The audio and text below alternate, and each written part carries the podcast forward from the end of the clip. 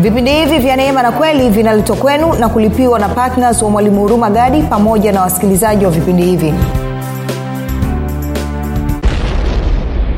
Adui wa mwisho atakayebatilishwa atakayeangamizwa ni kifo ama ni mauti. Na anayemwangamiza ama kubatilisha kifo mauti ni mungu. Kwa hiyo bibilia inasema kwamba mauti ni adui. Sio tu kwamba ni adui wa binadamu lakini pia mauti ni adui wa mungu na kama mauti ni adui wa mungu na ni adui wa binadamu inakuwaje leo hii mtu akifa katikati yetu tunasema kwamba mungu amempenda amemchukua?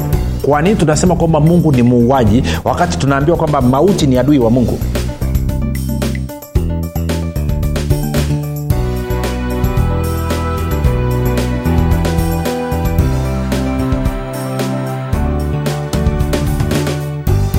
popote pale ulipo rafiki ninakukaribisha katika mafundisho ya kristo kupitia vipindi vya neema na kweli. Jina langu naitwa huruma gadi. Ninafuraha kwamba umeweza kuungana nami kwa mara nyingine tena ili kuweza kusikiliza kile ambacho bwana wetu yesu kristo ametuandalia.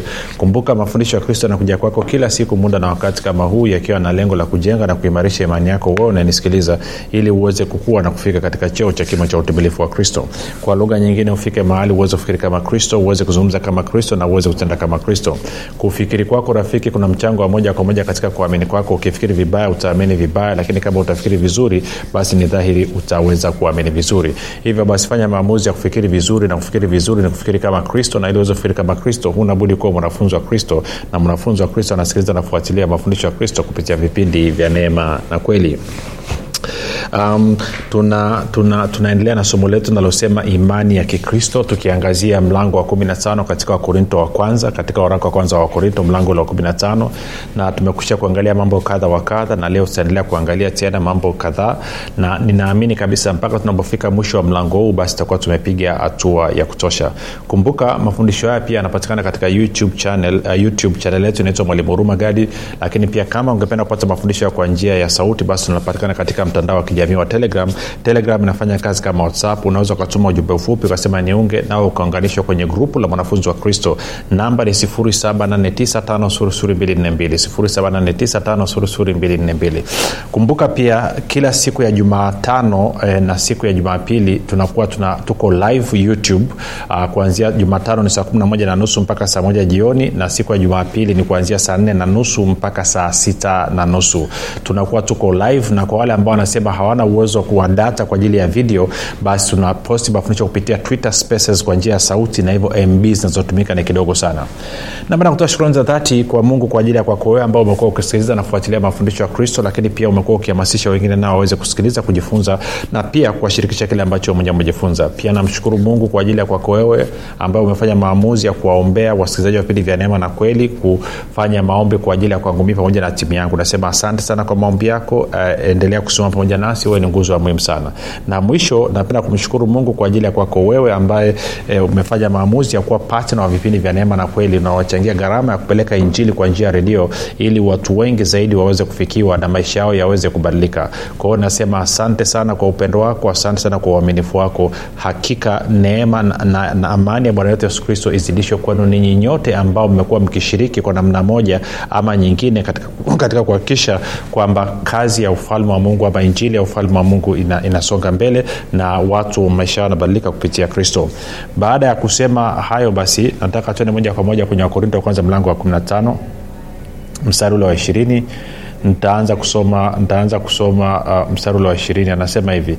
Lakini sasa kristo amefuka kutoka katika wafu limbuko lao waliolala. Maana kwa kuwa mauti ililetwa na mtu yaani adamu kadhalika na kiama ya wafu ililetwa na mtu yaani kristo. Kwa kuwa kama katika adamu wote wanakufa kadhalika na katika kristo wote wanauishwa. Kwa hiyo anasema katika adamu wote wanakufa na katika kristo wote wanauishwa. Watu wanakuaja ndani ya adamu? Tunakuwa ndani ya adamu kwa kuzaliwa na mwanamke na tunakuwa ndani ya kristo kwa kuzaliwa mara ya pili. 23 anasema lakini kila mmoja mahali okay, tena mstari wa 22 anasema kwa kuwa kama katika adamu wote wanakufa kadhalika na katika kristo wote wanauishwa. Lakini kila mmoja mahali pake limbuko ni kristo baadaye walio wake kristo atakapokuja alafu anasema hapo ndipo mwisho atakapompa uh, okay, lakini kila mmoja mahali pake limbuko ni kristo baadaye walio wake kristo atakapokuja. Kwa anasema kristo alikuwa ni limbuko alafu baadaye kristo atakapokuja. Sasa kipindi kilichopita nilikuwa nazungumzia hii habari ya wafu kufufuliwa ama kiama ya wafu na tuliangalia tukaona tu, e, katika roho zetu tayari tumeshafufuka tumeketi pamoja na kristo. Lakini kwa wale ambao hawatafanikiwa kubakia kuwa hai mpaka hapo yesu kristo atakapokuja ama atakapodhihirishwa basi ni, ni, ni, na kwamba watakuwa wamelala then wata, watafufuliwa. Kwa eh, moja tusome tena tusome sehemu mbili ili niliweke hili jambo sawa twende kwenye matayo nilizungumzia habari ya matayo twende matayo mlango wa 27 alafu tutaanza mstari ule wa oh, niangalie mstari wa ngapi? Mstari wa nianze nianze mstari wa 51 eh, bwana yesu yuko msalabani ameteswa anakaribia kukata roho. Kwao mstari ule wa, 50 anasema naye yesu akiisha kupaza sauti tena kwa nguvu akaitoa roho yake 51 na tazama pazia la hekalu likapasuka vipande viwili toka juu hata chini nchi ikatetemeka miamba ikapasuka makaburi yakafunuka ikainuka miili mingi ya watakatifu waliolala ikainuka miili mingi ya watakatifu waliolala. 53 nao wakiisha kutoka makaburini mwao baada wakiisha kutoka makaburini mwao baada wakiisha kutoka makaburini mwao baada wakisha kutoka makaburini mwao baada ya kufuka kwake wakauingia mji mtakatifu wakawatokea wengi. Umesikia hiyo? Kwa hiyo sasa nataka uone kitu hichi hapa. Mstari wa 52 anasema makaburi yakafunuka ikainuka miili mingi ya watakatifu waliolala. Ikainuka miili mingi ya watakatifu waliolala. Sasa nikuelezea kidogo hapa namaanisha nini? Kama wewe ni msomaji wa bibilia utakumbuka katika ezekieli mlango ule wa 37 uh, mungu anamchukua ezekieli anampeleka mpaka kwenye bonde lilikuwa limejaa mifupa alafu anauliza mifupa inaweza ikawa nafsi inaweza wakawa watu walio hai? Ezekieli anasema "Wewe bwana wajua. Alafu uh, ama tukasome pale maake sengine ni, ki- ni, ki- ni maanake unataka- ana- tuone kitu hichi tutarudi tena hapa. Sasa, eh, misele sindo raha ya bibilia hiyo rafiki? Twende ezekieli 37 alafu maanake nikisema tu harakaraka tutaelewana ezekieli 37 anaanza mstari wa kwanza. Anasema mkono wa bwana ulikuwa juu yangu naye akanichukua nje katika roho ya bwana akaniweka chini katikati ya bonde nalo limejaa mifupa akanipitisha kat, eh, karibu nayo pande zote na tazama palikuwa na mifupa mingi katika ule uwanda katika ule uwanda. Nayo tazama ilikuwa mikavu sana kwao ni mifupa mitupu. Akaniambia mwanadamu je mifupa hii yaweza kuishi? Nami nikajibu ee bwana mungu wajua wewe. Akaniambia tena toa unabii juu ya mifupa hii. Uiambie enyi mifupa mikavu lisikieni neno la bwana. Bwana mungu aiambia mifupa hii maneno haya tazama nitatia pumzi ndani yenu nanyi mtaishi. Sita anasema nami nitatia mishipa juu yenu nami nitaleta nyama iwe juu yenu na kuwafunika ngozi na kutia pumzi ndani yenu nanyi mtaishi na, nanyi mtajua ya kuwa mimi ndimi bwana. Sasa enda angalia msara wa saba. Anasema basi nikatoa unabii kama nilivyoamriwa hata nilipokuwa nikitoa unabii palikuwa na mshindo mkuu na tazama tetemeko la nchi. Naona inavyofanana kule na kwenye nani kwenye, kwenye matayo 27 tetemeko la nchi na ile mifupa ikasogeleana mfupa kwa mfupa mwenziwe.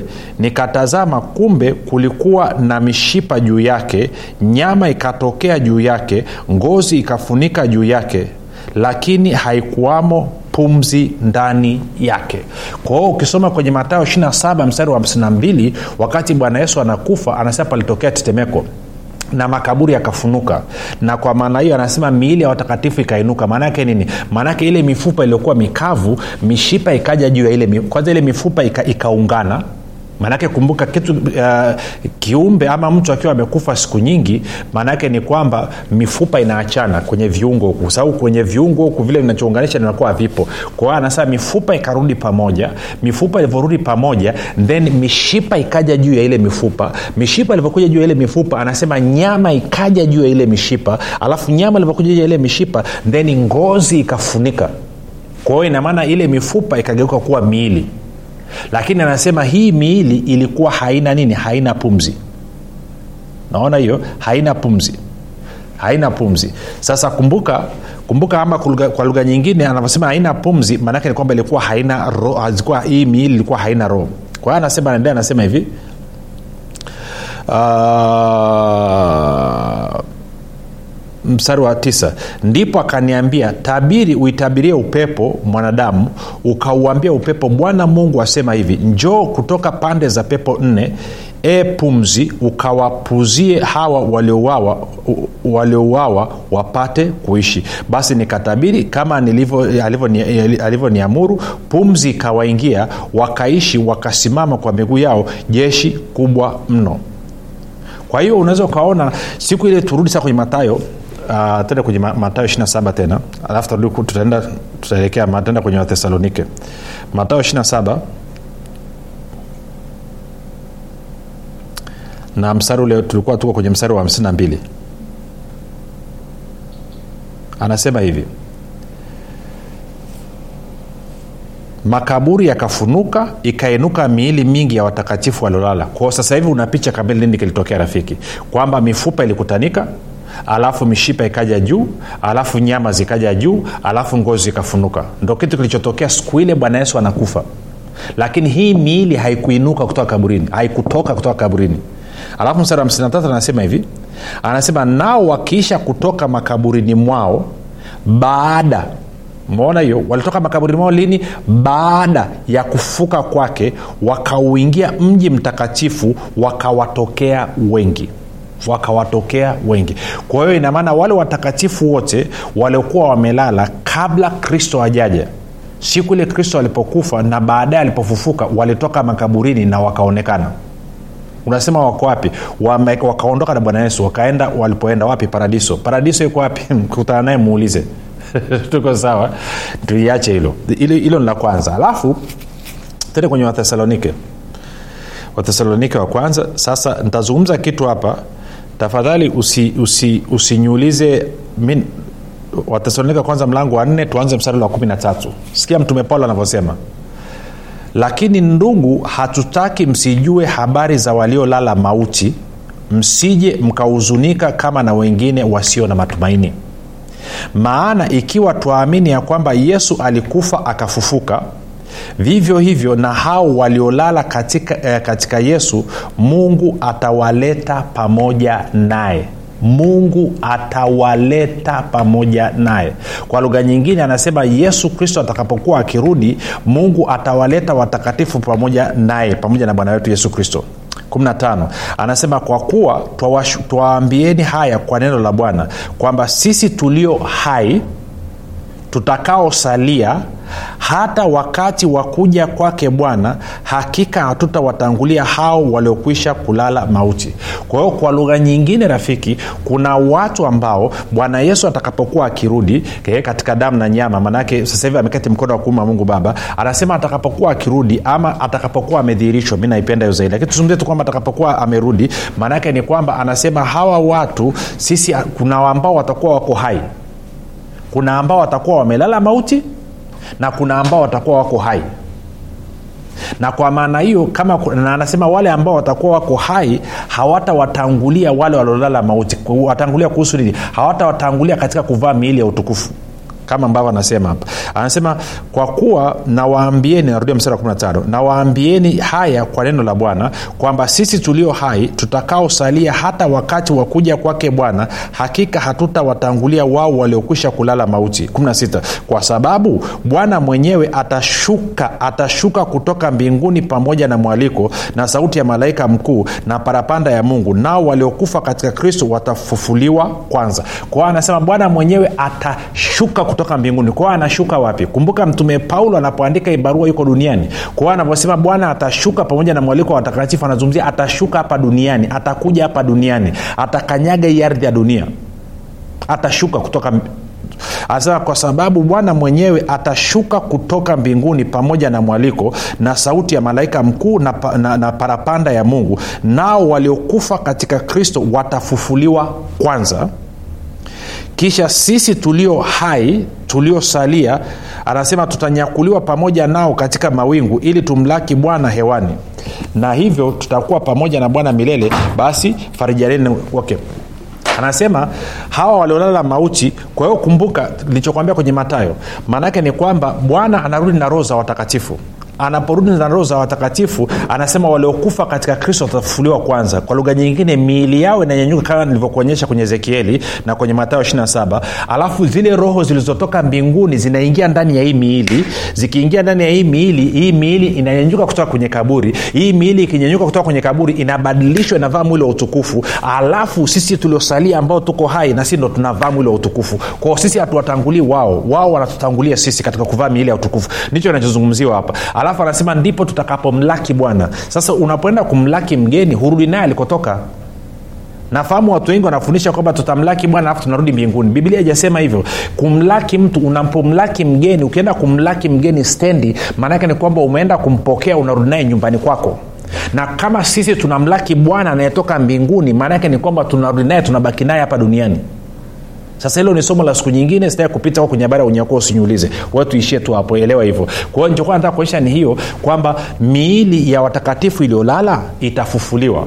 Na ikifufuliwa maanaake roho za watakatifu zilizoko mbinguni zitakuja zitaingia ndani ya hiyo miili. Hiyo miili itanyenyuka alafu itabadilishwa ita- miili ya utukufu. Kama ambavyo nitakuonyesha huko mbele. Nisema niliweke hilo sawa. Kwao turudi kule kwenye wakorinto wa kwanza 15 unasema zungumzia unyakua hapana kwa nini? Moja nikwambie kitu. Unyakuo haiongezi chochote katika uzima wako wala haipunguzi chochote kama unamwamini yesu kristo na unaamini kuhusu unyakuo akija atakunyakua. Na kama unamwamini yesu kristo kuhusu unyakuo unamwamini yesu kristo na hauamini katika unyakuo lakini akija atakuwa, na, anakuja kunyakua kanisa utanyakuliwa. Kwa sababu kigezo ni kumwamini yesu kristo. Na kama unamwamini yesu kristo na unaaminia unyakuo na yesu akaja akawa halinyakui kanisa hautanyakuliwa utabakia. Kwa sababu kigezo ni kumwamini yesu kristo. Kwa hiyo saa nyingine huwa naepuka kuingia kwenye mafundisho ama mada ambazo haziongezi chochote katika uzima wa milele katika uzima wa mtu. Tuko sawasawa eh? kwa hiyo turudi wakorinto wa kwanza. Kwa hiyo nasema mwalimu wa msimamo wako kuhusu nyakuo dini. Msimamo wangu ni msimamo wangu aukuhusu we tuendelee. Msimamo wangu ni msimamo wangu ni kristo. Basi. Okay. Tulikuwa tuko kwenye uh, kwenye wakorinto wa kwanza mlango wa kumi na tano. Uh, tulishia kwenye mstari wa ishiri na tatu kwao nitaanzia tena pale. Anasema lakini kila mmoja mahali pake limbuko ni kristo baadaye walio wake kristo atakapokuja ama atakapodhihirishwa. 24 hapo ndipo mwisho atakapompa mungu baba ufalme wake atakapobatilisha utawala wote na mamlaka yote na nguvu. Maana sharti amiliki yeye ama atawale hata awaweke maadui wake wote chini ya miguu yake. Ngoja nisome mstari wa 24 na wa 24 na wa 25 na wa 26 naomba nisome kwenye biblia nini biblia ya habari njema tuone anasemaje? Biblia habari njema anasema hivi. Baada ya hayo mwisho utafika wakati ambapo kristo atamkabidhi mungu baba ufalme baada ya kufutilia mbali kila tawala na mamlaka na nguvu.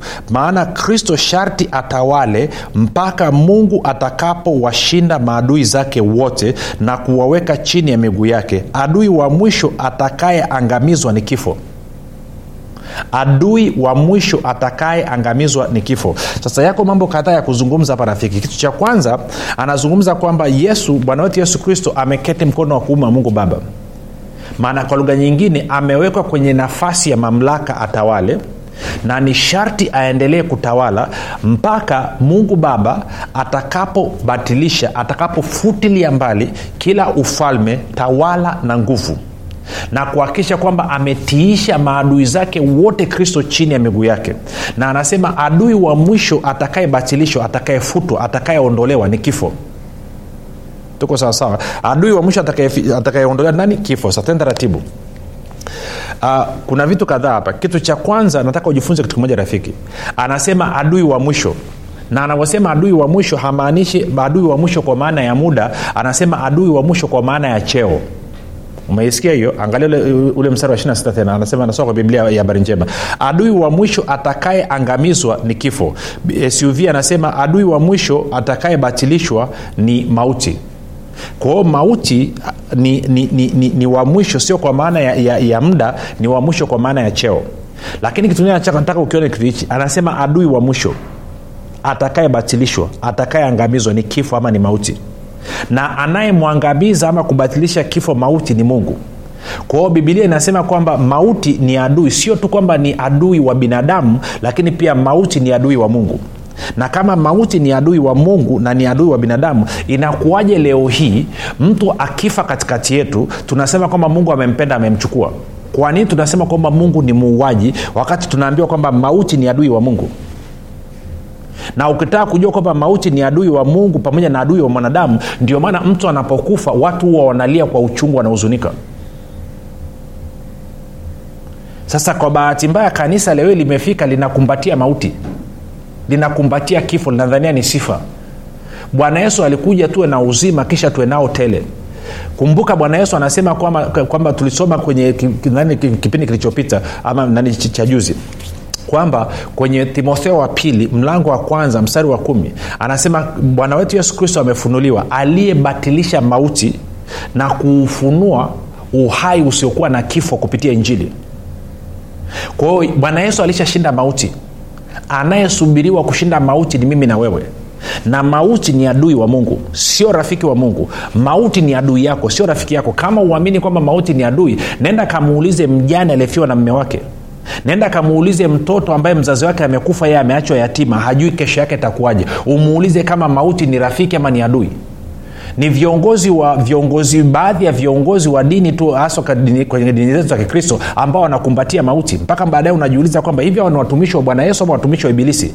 Maanake ibilisi kazi yake ni kuiba kuchinja na kuua ama kuiba kuua na kuharibu. Na yesu kristo kazi yake ni kuleta uzima kisha tuenao tele. Kwao ulitegemea mtumishi wa bwana yesu ange, ange nini? Angekuwa anashabikia uzima asingeshabikia mauti hata siku moja. Ungetegemea mtumishi wa bwana yesu angesimama mtu anapokuwa amekufa angesema jamani hii inaonyesha kwamba bado tuna kazi ya kufanya. Inaonyesha kwamba bado tuna mapambano dhidi ya mauti. Na mauti tunapambanaje nayo? Tunapambana nayo mauti kupitia ni kupitia kuhubiri injili kuhubiri habari njema. Kadi watu wanavyojua kweli ndivyo wanavyozidi kuwekwa huru kutoka katika mauti kumbuka mauti iliingia kupitia uongo. Yohana 844 na ukaenda ukasoma kwenye matendo nani kwenye mwanzo mlango wa tatu. Mauti iliingia ulimwenguni kupitia uongo.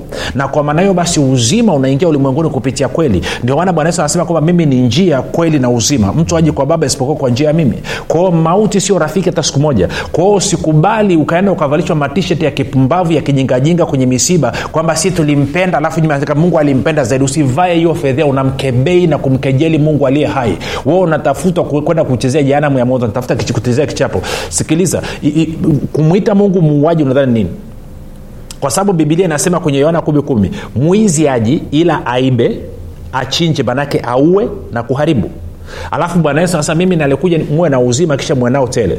Kwao unapochukua kazi ya ibilisi ukampatia mungu maanake nini? Sio tu kwamba unasema mungu ni muuaji unasema pia mungu ni mwizi na mungu ni mharibifu sasa wewe unayemkejeli mungu unasema kwamba mungu ni muuaji mungu ni mwizi mungu ni mharibifu alafu bado unataka kwenda kwenye mbingu yake utaingia mbingu ipi wewe? Nakuuliza wewe utaingia mbingu ipi? Utaingia mbingu ipi wakristo tusimame imara. Tumeambiwa mauti ni adui. Ni adui wa mungu ni adui wa, wa, wa, wa, wa binadamu. Tusimame imara tukubaliane na kile ambacho bwana wetu yesu kristo alikifanya. Tumuunge mkono mungu baba. Tusimame katika imani. Tuamini kwamba mauti imefutwa mauti imeharibiwa na mwana wetu yesu kristo na kwamba amefunua uzima na uhai usiokuwa na kifo na kwamba tutakapoamini mauti inashindwa ingekuwa inategemeana na mungu tu kufanya pasipo kushirikiana na sisi angeshamaliza kazi siku nyingi sana. Bahati mbaya ni kwamba ameweka utaratibu anafanya hiyo kazi kupitia sisi lakini watu wanasema "Ah, unajua mapenzi ya mungu mungu chochote kinatokea. Ngoja nikuulize swali. Bibilia yangu nasema katika petro wa pili tatu tisa na katika timotheo wa kwanza mbili nne kwamba mapenzi ya mungu ni kwamba mtu yoyote asiangamie bali watu wote waijue kweli na, kupa, na kupata uokovu ndo bibilia yangu navyosema hivyo. Lakini kuulize swali. Je kuna watu wanakufa kila siku nakwenda jehanam jibu unafahamu. Ndio wako wanakufa kila siku wanakwenda jehanam je wao kwenda jehanam ni mapenzi ya mungu? Hapana sio mapenzi ya mungu. Kwa hiyo mapenzi ya mungu hayatimia automatically. Mapenzi ya mungu yanahitaji ushiriki wa mwanadamu ili yaweze kutimia. Na ni mungu ametumia mamlaka yake kuu sovereignty kuamua utaratibu huo hivyo. Narudia tena mauti ni adui sio rafiki. Ndio maana mkifiwa mnalia huwa amcheki alafu mnatoa shukurani za kinafiki kwa mungu. Lakini namshukuru namshukuru mungu nini mbakia na, na, na maumivu. Simama katika kweli kwamba adui adui ambaye ni ibilisi yeye ndiye wakala wa mauti. Na yesu kristo ambaye ni bwana na mwokozi wa maisha yetu yeye ni wakala wa uzima. Mungu yuko upande wa yesu kristo ambaye alibatilisha mauti. Na kwa maana hiyo kupitia imani yetu kwa yesu kristo mungu anaendelea kubatilisha mauti kupitia sisi na mauti usiikumbatia hata siku moja ni adui. Usikubali kuvaa hizo tshet za, za, za kinafiki kwamba sisi tulimpenda mungu akampenda zaidi. Mungu sio muuaji mungu ni mtoa uzima. Mungu sio mwizi sio jambazi. Mungu ni mtoa uzima. Alikuja tuwe na uzima kisha tuwe nao tele. Jina langu naitwa huruma gadi. Yesu ni kristo na bwana. Tukutane kesho muda na wakati kama huu. Watu wengi sana hawajui kwamba maisha mazuri ama mabaya yanatokana na maneno yao kufanikiwa ama kushindwa kunatokana na maneno yao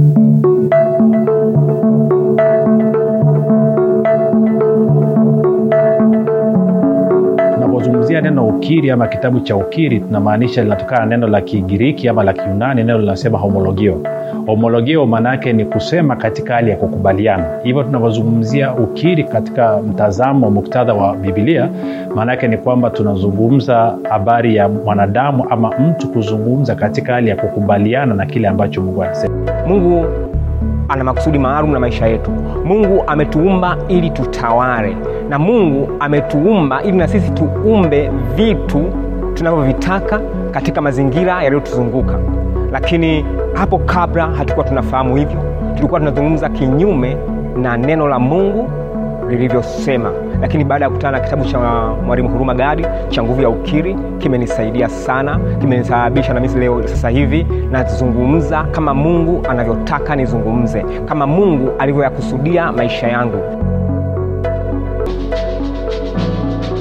kwa nini kitabu hichi pia ni tofauti na kitabu kingine tuna sehemu ya pili katika kitabu hiki maanake viko viko sehemu mbili. Sehemu ya kwanza tunakujengea ufahamu sehemu ya pili tunakupa nafasi ya wewe kufanya mazoezi. Katika sehemu ya pili tumekuwekea aina mbalimbali za ukiri ambazo mtu atazitumia kila siku kufanya mazoezi na kuanza kuumba kesho yake. Leo kwao hatukufundishi tu tukakupa ufahamu alafu tukakuacha hewani. Hapana. Tunakufundisha tunakupa ufahamu tunakujengea uwezo na baada ya hapo tumekupa sampo za kuanzia vitu vya kuanzia. Uanze kufanya ukiri kitabu cha nguvu ya ukiri kinatuelewesha kwamba tuanze kuishi yale maisha halisi ambayo mungu ameyakusudia katika maisha yetu. Kwa hiyo unapolichukua neno la mungu ile nguvu sasa ambacho kile mungu amekikusudia kinaanza kudhihirika katika damu na nyama katika mwili wako na hakika unakuwa mzima na mimi nimekishuhudia hicho hata nyumbani kwangu. Mtoto wangu alikuwa anaamka na kutapika anaumwa kila leo. Lakini baada ya kuanza kuwakirisha watoto kwamba mnakitakiwa kukiri positive kukiri kile ambacho mungu amekisema kwamba wewe ni mzima huumwi mpaka leo magonjwa ndani ya nyumba yangu hakuna tena kwa sababu ya kile ambacho mungu amekisema kila mtu ambaye anataka kubadilisha maisha yake atapata kitabu hichi cha nguvu ya ukiri lakini zaidi ya yote kwa sisi ambao tuko mijini sisi ambao tumebarikiwa sisi ambao tumefanikiwa tutawasaidia wale walioko vijijini ambao hawana uwezo wa kupata vitabu hivi kwa kuwachangia na kuwanunulia hawa watu vitabu vile. Kwa hiyo mimi na wewe tuna fursa tuna nafasi ya dimu ya kuweza kuleta mabadiliko katika maisha ya watu